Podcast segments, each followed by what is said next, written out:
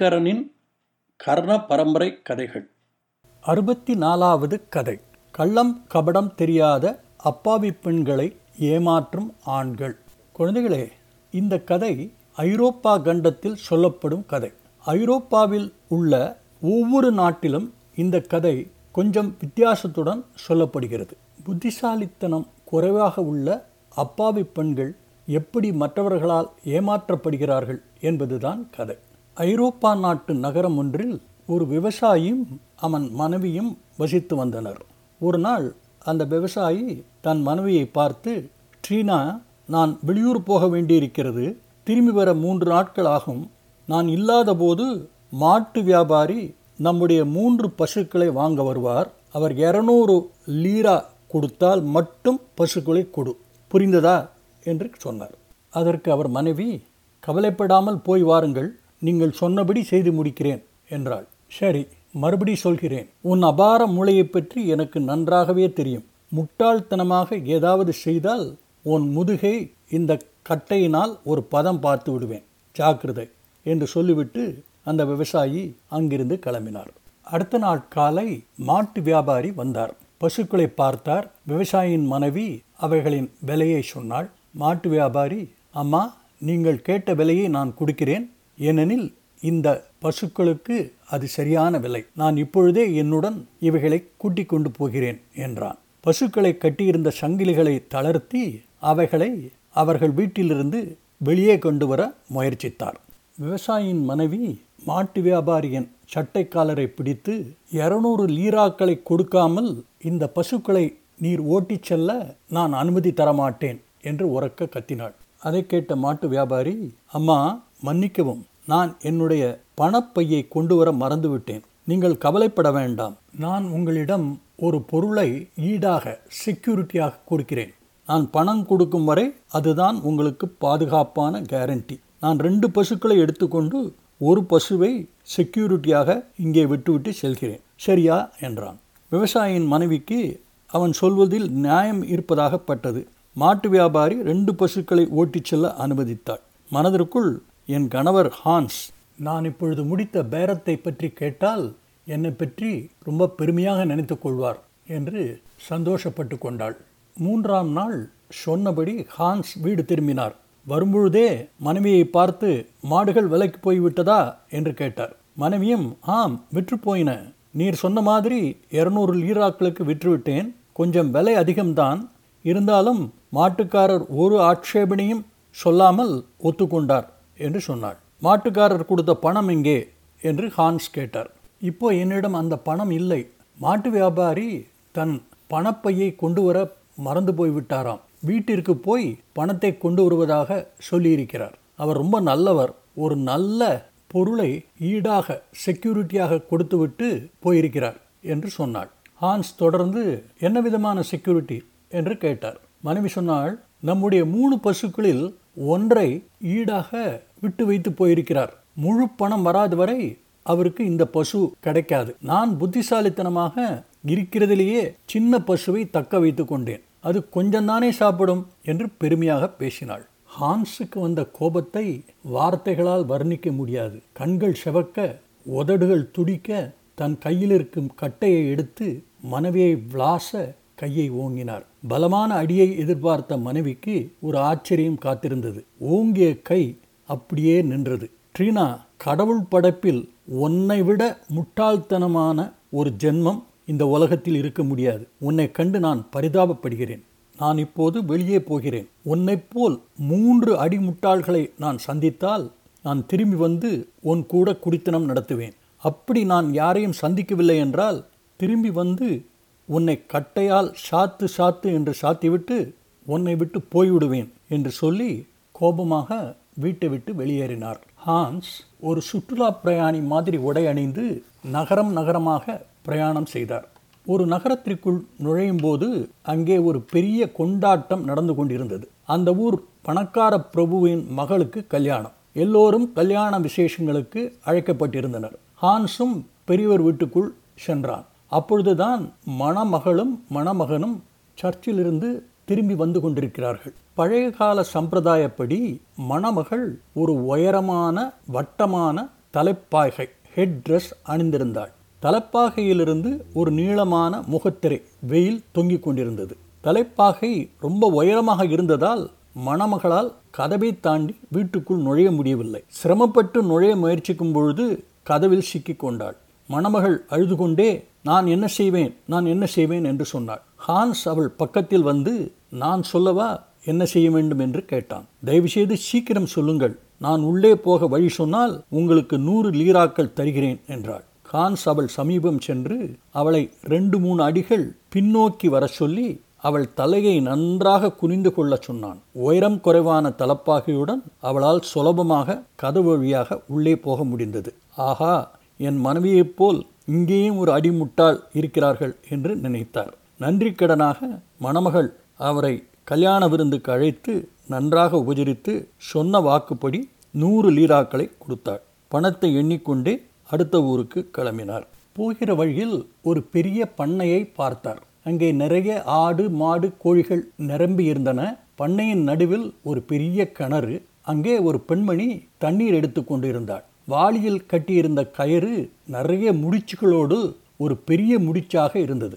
அதனால் அவளால் வாளியை கிணற்றின் அடிவாரம் வரை கொண்டு போக முடியவில்லை. கஷ்டப்பட்டு கொண்டிருந்தாள். அவள் அழுது கொண்டே நான் எப்பத்தான் இந்த வாளியை நிறைய தண்ணீர் எடுக்கப் போகிறேன்? என்று புலம்பிக் கொண்டிருந்தாள்.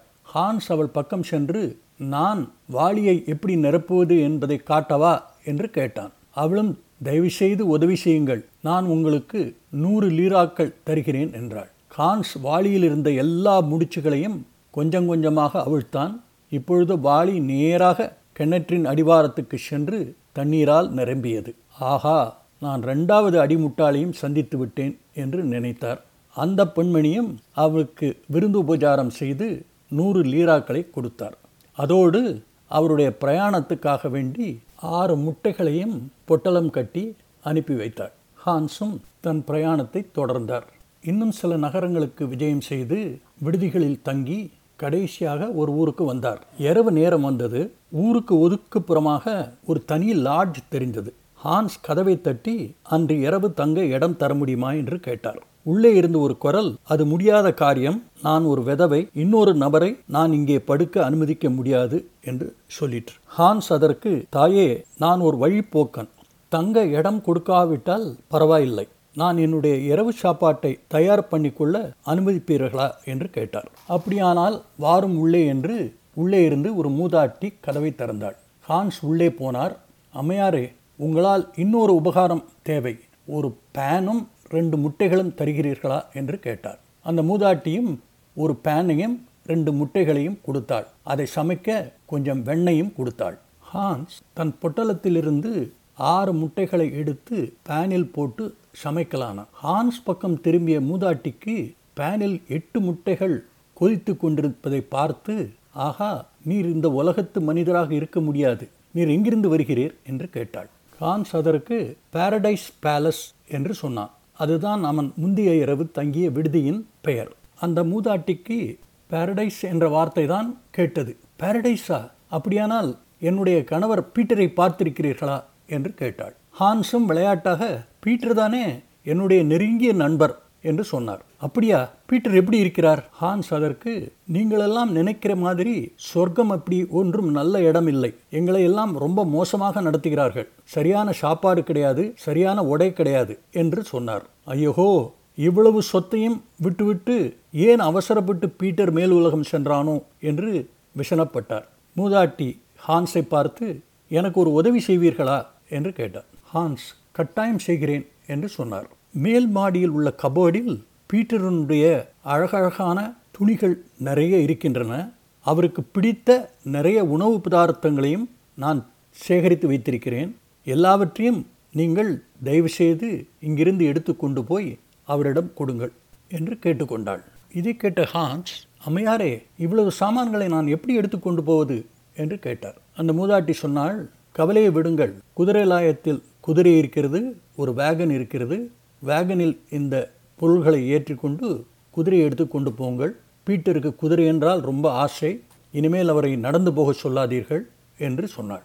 ஹான்ஸை அன்று இரவு தன்னுடைய படுக்கையில் படுத்துக்கொள்ள சொல்லி தான் அடுப்பு பக்கத்தில் படுப்பதாக சொன்னாள். ஹான்ஸ் அதற்கு மறுப்பு தெரிவித்து அன்று இரவு அடுப்பு பக்கத்தில் படுத்து கொண்டார். மறுநாள் காலை மூதாட்டி உதவியுடன் எல்லா சாமான்களும் வேகனில் ஏற்றப்பட்டன. ஹான்ஸ் புறப்பட தயாரானார்.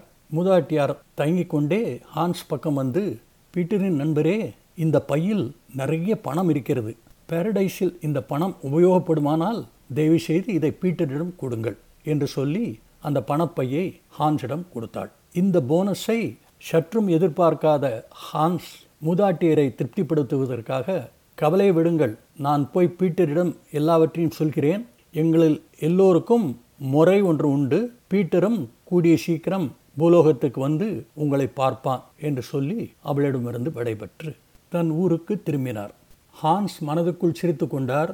என் மனைவி மற்ற ரெண்டு அடிமுட்டாள்களை விட இந்த மூதாட்டி தான் மிகப்பெரிய அடிமுட்டாள் என்று சிரித்து கொண்டான். வயதான கிழவியை ஏமாற்றி இருக்கிறோமோ என்ற குற்றணவு கொஞ்சம் கூட அவருக்கு இல்லை.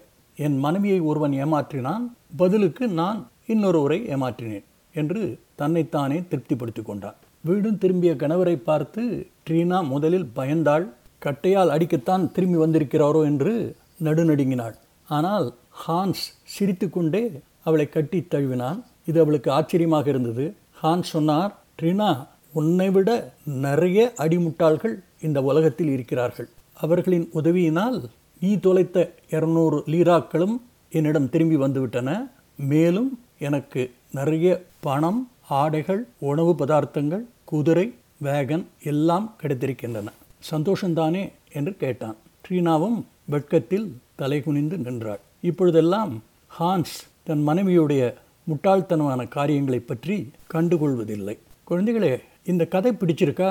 இந்த கதையை பற்றி ஒரு எச்சரிக்கை செய்ய விரும்புகிறேன். இந்த கதையை படித்துவிட்டு எல்லா பெண்களும் முட்டாள்கள்தான் என்ற ஒரு தவறான முடிவுக்கு நீங்கள் வரக்கூடாது. இந்த கதை சொல்லப்பட்டது ரொம்ப ரொம்ப வருஷங்களுக்கு முன்னால் ஆண்களால் எழுதப்பட்ட கதைகள். அந்த காலத்தில் இப்பொழுது இருக்கிற மாதிரி பெண்கள் உரிமை பெண்கள் கல்வி பெண்கள் சுதந்திரம் என்றெல்லாம் கிடையாது. இப்பொழுது காலம் மாறிவிட்டது. பெண்கள் எல்லா துறைகளிலும் மிகுந்த பிரகாசத்துடன் ஜொலிக்கிறார்கள். எந்த பொண்ணையும் யாரும் சுலபமாக ஏமாற்ற முடியாது என்ற ஒரு நிலைமை இருக்கிறது. ஆனால் இந்த கதையில் சொன்ன மாதிரி ஏமாறுவது ஏமாற்றுவது என்பது ஆண் பெண் வித்தியாசமின்றி காலம் காலமாக தொடர்ந்து வந்து கொண்டிருக்கிறது. உங்கள் ஊரில் ஒரு பெரியவர் சொல்லியிருக்கிறார் ஏமாறுகிறவர்கள் இருக்கும் வரை ஏமாற்றுபவர்கள் இருப்பார்கள் என்று.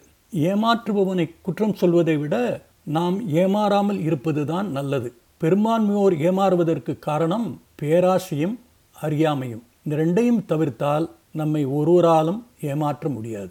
குழந்தைகளே இந்த கதையை பற்றி நீங்கள் என்ன நினைக்கிறீர்கள் என்பதை Aingaran twenty twenty at Gmail dot காமுக்கு எழுதுங்கள். கதைகள் தொடரும். அதுவரை அன்புடன் உங்கள் ஐங்கரன்.